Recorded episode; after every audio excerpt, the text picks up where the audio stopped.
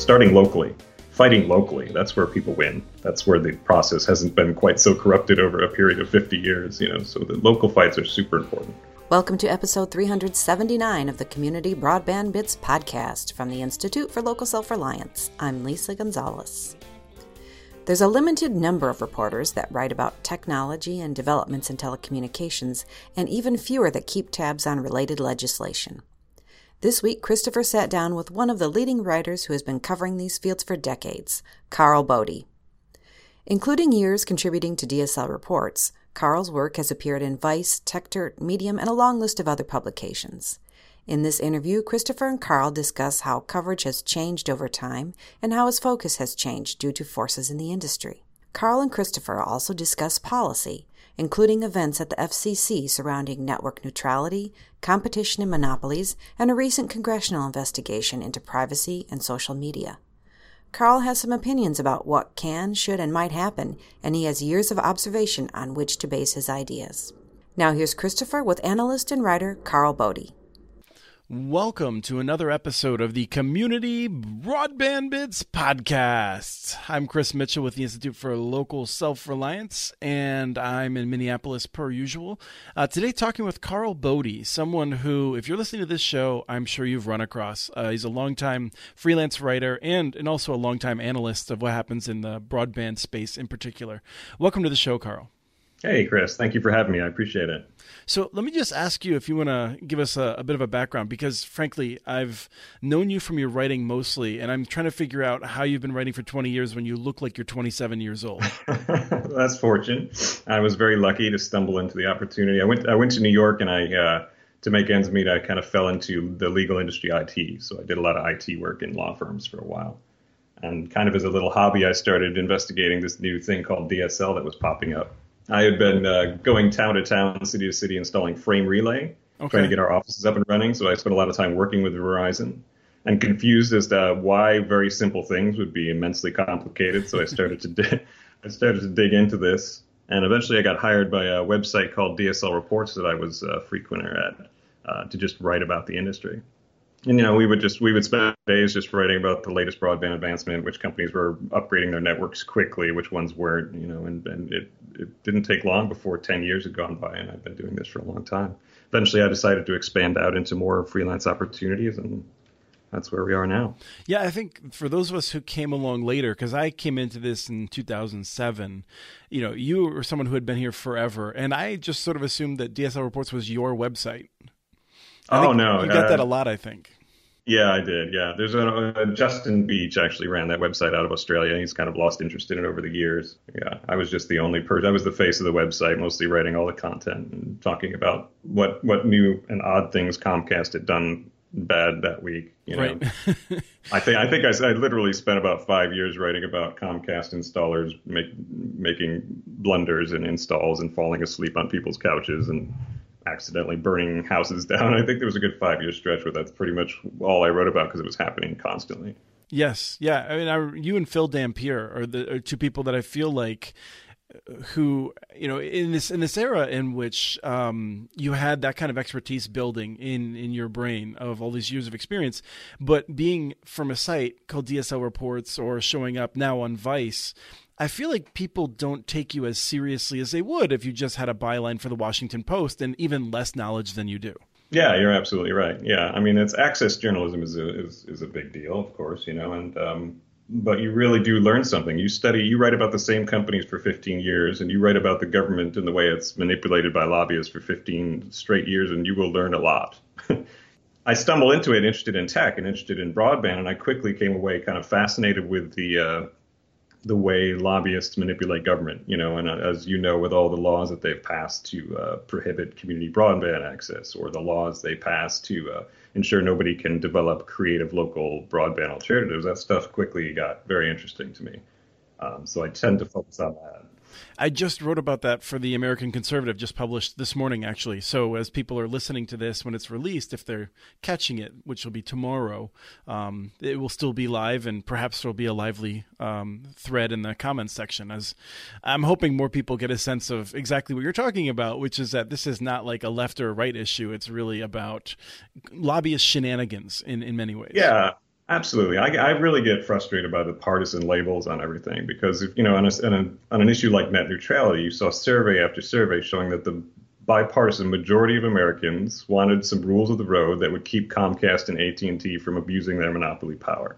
I mean, people wanted this, they expected it, and instead they got lobbyists literally shaping policy, you know, uh, to the complete detriment of consumers and healthy competition. And it's it's just very frustrating to watch it get bogged down in very literal he said she said the left said this the right said this when the reality is that people want good broadband. They want it at a decent rate you know? It's not none of this is that complicated. Right. And what's happening is is is these companies have such immense control over the state and federal legislatures that that just gets lost in the mix constantly year after year. You said something interesting there, I think, which is that people want good broadband. And I think a lot of people say people want a choice in broadband. And I'm curious if you want to, I mean, do you really think, to me, this gets down to, I think you got it right in the what you just said, because I think people want a choice when they're dissatisfied. But fundamentally, people don't want to switch providers every six months hunting for a new deal or changing their email address or whatever. I think people just want a good service.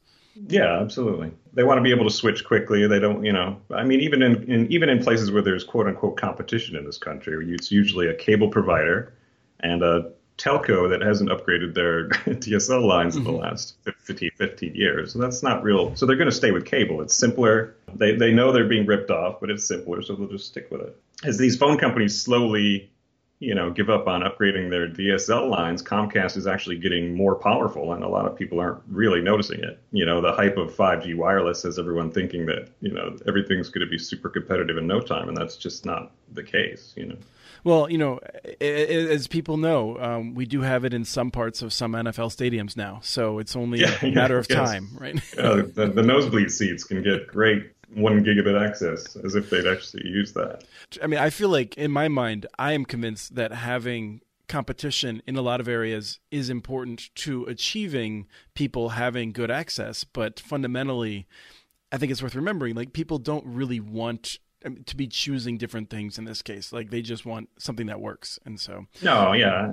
Especially when these companies make it a pain to switch or to, you know, compare services. Mm-hmm. I mean, they make it as difficult as possible to not only compare what the actual price is because they're so bloated with fees. Uh, they make it hard to switch, and people don't want that. Yeah, they want simplicity. I was always fascinated with that that project in Idaho, I think it was, where you can literally you can you can switch ISPs in a matter of seconds. You can go onto a website and say, all right, I'm done with you. I'm going to go over here and try them for a while. And that's I think that that makes the most sense to me. Some kind of open access model where you can literally switch in seconds, you know. But we've never embraced that. Yeah, I'm really curious to see what happens with that. Like, if um, looking at the data, if people are switching fairly regularly, my sense is at this point they are not. Um, but actually, that network just got profiled by Fast Company, and I'm I think we're going to see that that type of uh, that type of network expand in the next few months in ways that are going to be exciting um, to um, other cities and things like that. Um, but anyway, I wanted to I want to nail you down on something before we go back to talking about the FCC and net neutrality again and the the comment system, um, and that's just you've, you've we've talked a little bit about how things have changed over the last 15 years, but you know if if you were to look back back, I mean, what is different now from how you thought it would be in the year 2020 effectively? You know, I really expected a little more progress on the discourse levels. You know, we get locked into these rigid partisan thinking that I was talking about previously. You know, we get so locked into that, and that used to be a problem, and now it's it's so much worse.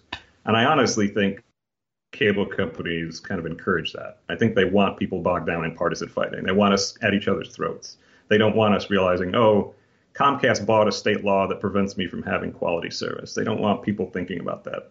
So they get people mired down in these fights over partisan fisticuffs. And I really expected to people have learned a little bit from now, but I'm seeing it actually kind of get worse in this era, which is very disheartening, you know.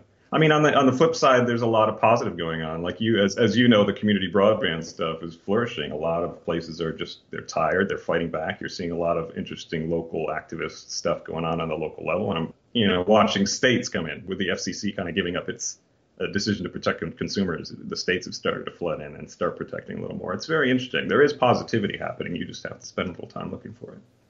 One thing that I expected, I'm curious to get your reaction on this. You know, if I look back 10 years, I would have thought that given the lack of progress, the fact that most people are still very unhappy, these companies are very unpopular um, that we would see more of a discussion on cable television news about broadband issues.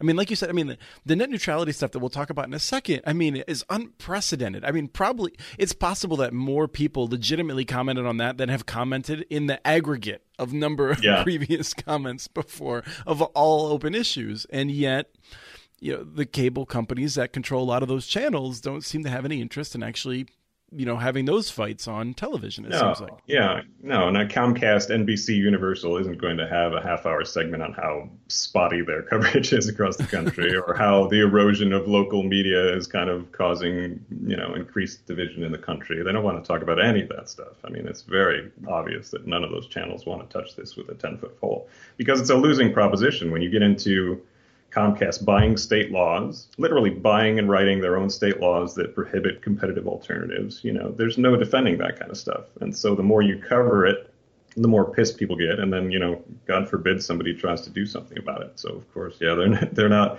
they're not going to spend too much time talking about it. I mean, in the major papers, honestly, they you know a lot of the coverage is highly superficial in that regard as well. Yes, yeah, no, and that's actually where I feel like again, I'm I'm somewhat surprised at the lack of seriousness, and I I really wonder, and I haven't gone back to look that deeply, but I assume electricity and electrification was covered more professionally back then. There's new technology is always something that's just hard for I think incumbents to figure out, um, whether you're in the newspaper business or whatever. But it it just seems like everyone agrees that this is the future of everything, and yet no one seems interested in the the details around it. I think a lot of reporters look at it from a superficial level, as if we're discussing sewer line. You know, what kind of sewer line is the? you know, they, they're not that interested in that. They don't understand the broader impact of what happens when you let a company like AT&T not only dominate the broadband conduit to your home, but all the content flowing into your home, all the advertisements you're seeing, what content gets delivered at what speed, you know, that kind of stuff. Mm-hmm. That's a big deal people don't understand the, what we're building here when you let a company like Comcast, NBC Universal control the conduit and the content. You're going to have problems unless you have, and there's no competition to keep them honest.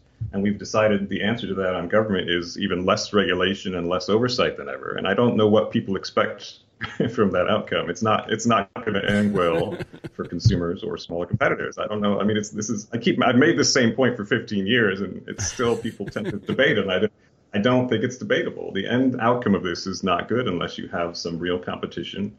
And uh, and like I said, I'm really I'm very impressed with all the stuff people locally are doing. The local activists and local broadband community, municipal people. They're the people that should get all the attention and all the coverage because they've really it's it's very impressive what's going on around this country. Yes, uh, and that's why we're we're trying to we're trying to cover. It. I mean, ten years ago, as I'm sure you knew, like we could cover everything that was happening, and now it's not even possible. If we doubled the size of our team, we'd still be missing stories because of all the local activity. Yeah, you know, Chattanooga really, I think, uh, ignited some interest once Consumer Reports ranked them the top ranked ISP in America last year. Mm-hmm. That really, people are like, oh, there's alternatives to this. I don't have to pay Comcast $170 for 400 channels I don't watch and a cable broadband line that cuts out every three minutes. Let's turn to the FCC commenting system. And I think that it's most obvious with net neutrality, where there was more attention and, and apparently higher stakes for a lot of folks because you were one of the first people to be surprised that Karl Bode opposed net neutrality. yeah, yeah. You found your own name in the comment system taking a position diametrically opposed to what you believe. So, for people who aren't familiar with, with what I'm talking about, what happened there? When the FCC website was opened up for public comment, it was very it became very quickly apparent that something was very wrong. You had senators whose who, whose names were being hijacked. You had people who were dead uh, breathlessly supporting killing net neutrality. You had people who never ha- heard what net neutrality was about. Somebody took the time to painstakingly post two uh, comments to the FCC website in my name saying that I was very excited about the government demolishing consumer protection and that I ran an unregistered political uh, PAC of some kind. Yeah, somebody took my identity and, then used it to um, make fraudulent comments. And when I contacted the FCC, I was told there was absolutely nothing they could do about it. And most everybody else who had their name hijacked in that fact, fashion also experienced the same thing. The FCC has been completely resistant to investigating, to being transparent about what happened, and I think for obvious reasons. But yeah, it's a mess. And I, I think the AG, uh, New York uh, Attorney General, had been investigating, and there was at one point a Department of Justice investigation. But in this current climate, who knows what happened to those? You know, there's there's obviously other more pressing situations going on. I understand, but also who knows if they just close those cases. Well, and this actually gets to, again, what we were talking about earlier regarding the byline and access journalism. It was BuzzFeed that just recently sort of uncovered some of what happened with yeah. really remarkable reporting. Yeah, there's been a lot of good reporters that have just slowly, painstakingly uh, done Freedom of Information Act uh, requests to see who was submitting this, how they did it, and it's slowly coming together that, yeah, it was surprise the broadband industry uh, incumbents um, funding some pretty shady middlemen shops to then um, fill the uh, FCC website with fake support for their bad policy. It's not just an FCC thing that's happening at all most regulators right now. It's, it's kind of a lobbyist um, shops that will do that as kind of a value added service, pretend to be Americans for you and, and fill websites with uh, false support for your bad policy. It's kind of a thing now. Yeah, Phil Phil Dampier tracked that down in New Jersey six or seven years ago, and I just assumed then that it was kind of anomalous, that it was not standard practice because it seems like it should be a significant crime. yeah, me. yeah, you you would think, right? You would think that that would get a little more attention. The fact that the companies are uh, paying firms to pretend to be Americans and pollute it's it's polluting our discourse. I mean, it's the one it was the one chance that Americans had to make it known what they thought about the FCC policy proceeding, and it was completely hijacked. And you know the the fact that more people weren't bothered by that is is fairly telling. Do you think there is any chance, and try not to laugh too hard directly into the microphone, do you think there is any chance that this was just a situation in which the those companies were thinking, well, there's a lot of people on our side. We're just going to hire these firms to find them because because they can't conceive that they are really are opposed by 80, 90% of the American public. I'm I'm I'm fairly certain they knew what they were doing. You know, these these a lot of these shops that BuzzFeed exposed are are traditional operatives that have been doing this kind of stuff for a long time. So I'm sure the broadband industry would throw up their hands and say we didn't know what we were getting into, assuming they're ever held accountable, which I'm not doubt that'll happen. I think they knew. I'm, I'm almost positive they knew. This is something that's gone on for a while. I mean, it's less now, but about 10, 15 years ago, I used to write about how AT&T and Verizon would actually create fake consumer groups. Like they would call it Consumers for American Choice, you know, and have a big website talking about this and that. But its entire purpose was to undermine consumer advocacy and uh, push policies that were in direct contradiction to what consumers are interested in. Um, there's been a little bit less of that over the years, but this stuff has kind of risen up in its place. This kind of little bit more sneaky, shady behavior has, has become the norm. And if you notice, broadband providers never want to talk about this issue. You, it's hard to get them to talk about what happened here uh, because they like to distance themselves via proxies from the things they did. But well, I think the the proxies is interesting because, like you said, I think there are fewer of those astroturf groups popping up.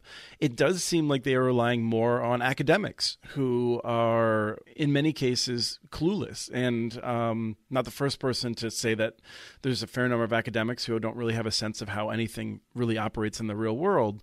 Um, but it does seem like there's more academic centers. Whether you know, Chris Yoo has certainly been doing this for a long time out of the University of Pennsylvania.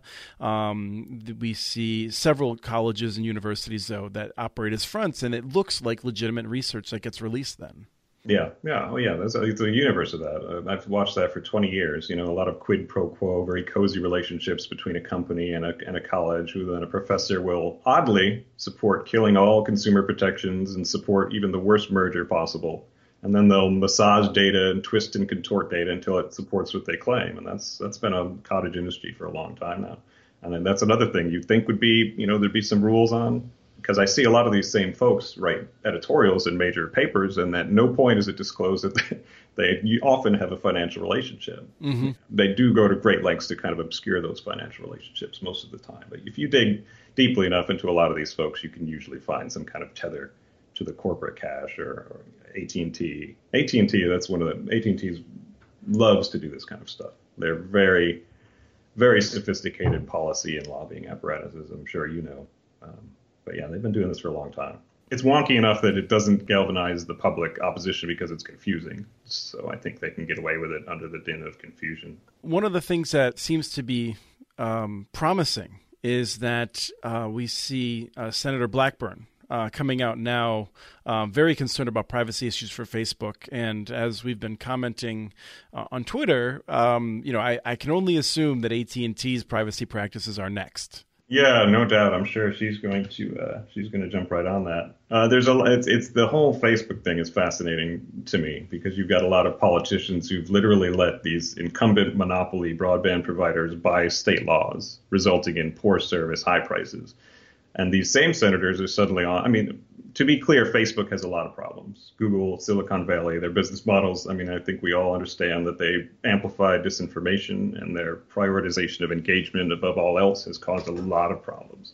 I don't dispute that. But I also think a lot of the stuff coming out of DC right now, Blackburn specifically, folks like Blackburn, is kind of disingenuous. I don't think they're actually interested in corporate power.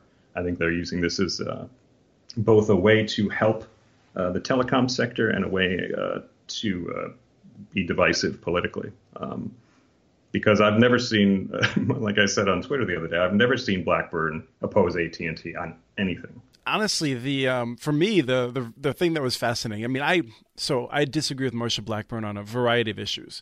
I've never thought she was uh, particularly hard worker um, on the issues that she does care about. And yet, when it was, um, I think it was six months ago, when she um, was was got a lot of attention for asking very hard questions of Mark Zuckerberg, being very prepared, and people were just like, "Wow!" Like Marsha Blackburn is like so concerned about Facebook, and I was just like, I could just see the the lobbyist team from AT and T patting themselves on the back in the background yeah. for so preparing her. Yeah, yeah. I mean, there's been a there's a lot of legitimate opposition to Facebook, of course, uh, but there's also a lot of it farmed by the telecom industry. They're very interested. They're expanding into media and online video video, and they'd like nothing more than to see Silicon Valley giants hamstrung by all kinds of new regulations that are very specifically tailored to screw Silicon Valley, but leave telecom open to doing whatever it wants. And I mean, you can see it's a total asymmetry right now. You've got the entirety of DC focused on Silicon Valley, you know, and mm-hmm. at the same time, the broadband industry just convinced one of the biggest regulators in the country to eff- effectively just obliterate its authority over broadband providers. Those things are going on at the same time. And then very few people are looking at them both and wondering if they're connected, and they are very much so connected. I mean, we, we talk about privacy issues, and and I think one of the things that that does drive me nuts for people who don't understand the threat of Facebook is that you have no choice. If you're on the internet, Facebook is trying to track you. You have to be pretty sophisticated to avoid it. Yeah. At the same time, if you are using AT&T as your provider, they are tracking you in many of the same ways and they are just as unregulated it feels like. I mean, I so I, I don't know exactly how I don't spend all of my time working on that. Yeah, AT&T has been doing this stuff for for decades. I mean, you look at the location data scandals that have been going on with AT&T and those companies hoovering up, you know, your daily traveling habits down to the second and selling it to just a long list, like hundreds of companies with very little oversight. Nobody seemed to care about that until the scandal came up. AT&T used to modify packets to track people around the internet. The company um, tried for a while until they wanted to get merger approval and they backed off. But for a while, they were charging their broadband users like $500 more a year just to opt out of their snooping advertisements. You know, right? And that wouldn't that money wouldn't even stop them tracking you. They'd still collect data on you. They just wouldn't send you behavioral ads as if that's any kind of reasonable trade off, you know, and this stuff has been going on for so long and nobody really cares about telecom. And then here, so it's frustrating to me. I understand all the problems with Facebook and the privacy issues with Facebook. It's monumental. They have massive platform and it's hugely powerful around the world. Um, but at the same time, telecom is no angel. You've got these massive media empires that uh, dominate local broadband access. They're now dominating media. They just convinced the government to strip most of the oversight of them. I mean, again, it's one of these situations where what, where do you think this path leads to? Where you create this situation where telecom can do whatever they want, but you know we highly regulate Facebook. And you know a lot of the people like Blackburn, when push comes to shove, aren't actually going to regulate Facebook. They're they're using it as political grandstanding right now. But when it actually comes time to do anything about yeah. Facebook, they won't. They'll suddenly all right. disappear. You know, and they'll have reasons why you can't. You know, uh, constrain Zuckerberg's ability to make billions and billions of dollars off of uh, uh, snooping data. Um, so yeah, I, I just I, am I'm, I'm not impressed. I'm not impressed with the current paradigm. And there's a lot of smart people out there who should know better, who also aren't making the under, aren't understanding that this is all one problem: telecom, Silicon Valley, These are all mm-hmm. the same problem: corporate influence in our government, um, letting them literally write policy, um, corruption of the public comment process. You know, it's it's all one problem. Uh, no privacy rules. I mean, I can't believe it's 2019 and we're still. Should we maybe have a privacy law? Do you think? you know, it's still there's one privacy law for kids and it's terribly written and it doesn't work half the time. And like people are still, you know, after after everything that's happened, there's still this debate whether, whether we should have like a fundamental privacy law that just says, you know, let the consumer opt out fundamental things. You know, it doesn't have to be complicated. Do you have a sense of I, you know, I feel like you, like me, I think, don't really have a home politically. Um, in fact, I think I think this is true of many of us who are like very technical. Like, yeah, and, and I feel like when I look at what happens when Republicans are elected, they act like there's no problem. When Democrats are elected, it seems like they're motivated to do something on it, but it doesn't seem like things get done. And and they blame that often on Republicans. Although it does seem like a lot of the cable guys have a lot of uh, relationships with a lot of the Democrats. And so, you know, I, I mean, one of the issues that I look at a lot is rural broadband, right? I think people in rural areas are often going to vote on issues that are not related to broadband, often a, a, cultural issue, if if for no other reason than liberal tears today, it seems like. And so I'm at a bit of a loss in terms of like, what does a person do, like regarding the political process? It seems totally failed to deal with these issues. Yeah, yeah, it has. It's it's broken. I mean, I, I think it's obvious that Democrats are a little bit better on some of these issues, but yeah, you're right. Um, Obama's first FCC boss, Genachowski, was kind of a, you know, he would just try to get along with everybody. He would try pain, painfully to not ruffle any feathers. So all of his policies would be these kind of nebulous, yes, we're going to solve the digital divide. But then when push comes to shove, they wouldn't actually do anything about it. I do think Wheeler was better. You know, I think he was actually capable of like hearing data and changing his mind based on what the data says, which is, you know, a rare trait in DC these days. But I don't, like you, I don't I don't tie my ego up to any brand or politician, you know, or a party. I just find that kind of silly, you know, wearing our color-coded jumpsuits and oversimplifying mm-hmm. everything. I don't, I don't go for that. You know, I like to weigh each regulation on its merits, each politician on their merits, and there's a lot of bad politicians, and they, uh, these companies have corrupted the entire democratic process. And I think the only alternative is to just vote, vote out people who have repeatedly, over a period of 20 years, shown that they have zero interest in consumer or real market welfare. I mean, starting locally, fighting locally, that's where people win. That's where the process hasn't been quite so corrupted over a period of 50 years, you know, so the local fights are super important. Yeah, with net neutrality was a perfect example. I think the states will come in and pass some laws that the federal government was too afraid to, and uh, it's going to be really interesting to watch. Right. Well, each of them will be fought in front of courts and whatnot. Um, yeah. It'll be. I mean, in some ways, I'm I'm hopeful that first of all that that again provides enough restraint that we don't see the the nastiness that you and I both know could be happening as soon as these companies feel like their feet are not in the fire. Ajit Pai took their feet mostly out of the fire, but they know the fire is still there, um, and that seems to be restraining them. They were, yeah. Everyone says, "Oh, the internet didn't immediately implode, therefore killing net neutrality must not have been a big thing." But that's not, you know, that's a that's an oversimplification of the problem. The broadband providers were trying to behave largely because they were worried about that law, federal lawsuit coming down and they were mm-hmm. also worried about state laws. You know, they don't want to go change their business models wholesale across the country and start nickel and diming people all over the place, only to suddenly run afoul of California's new net neutrality law, in which they owe billions of dollars for this or that. So yeah, I mean, I think I think if we keep pushing in this direction, you're eventually going to start seeing some major privacy and net neutrality and competitive scandals that will finally blow the lid off some, some of this stuff and kind of motivate people towards both uh, net neutrality and privacy laws. They're very similar policy wise right now in the federal government. You know, both are big issues, both are things we need to tackle.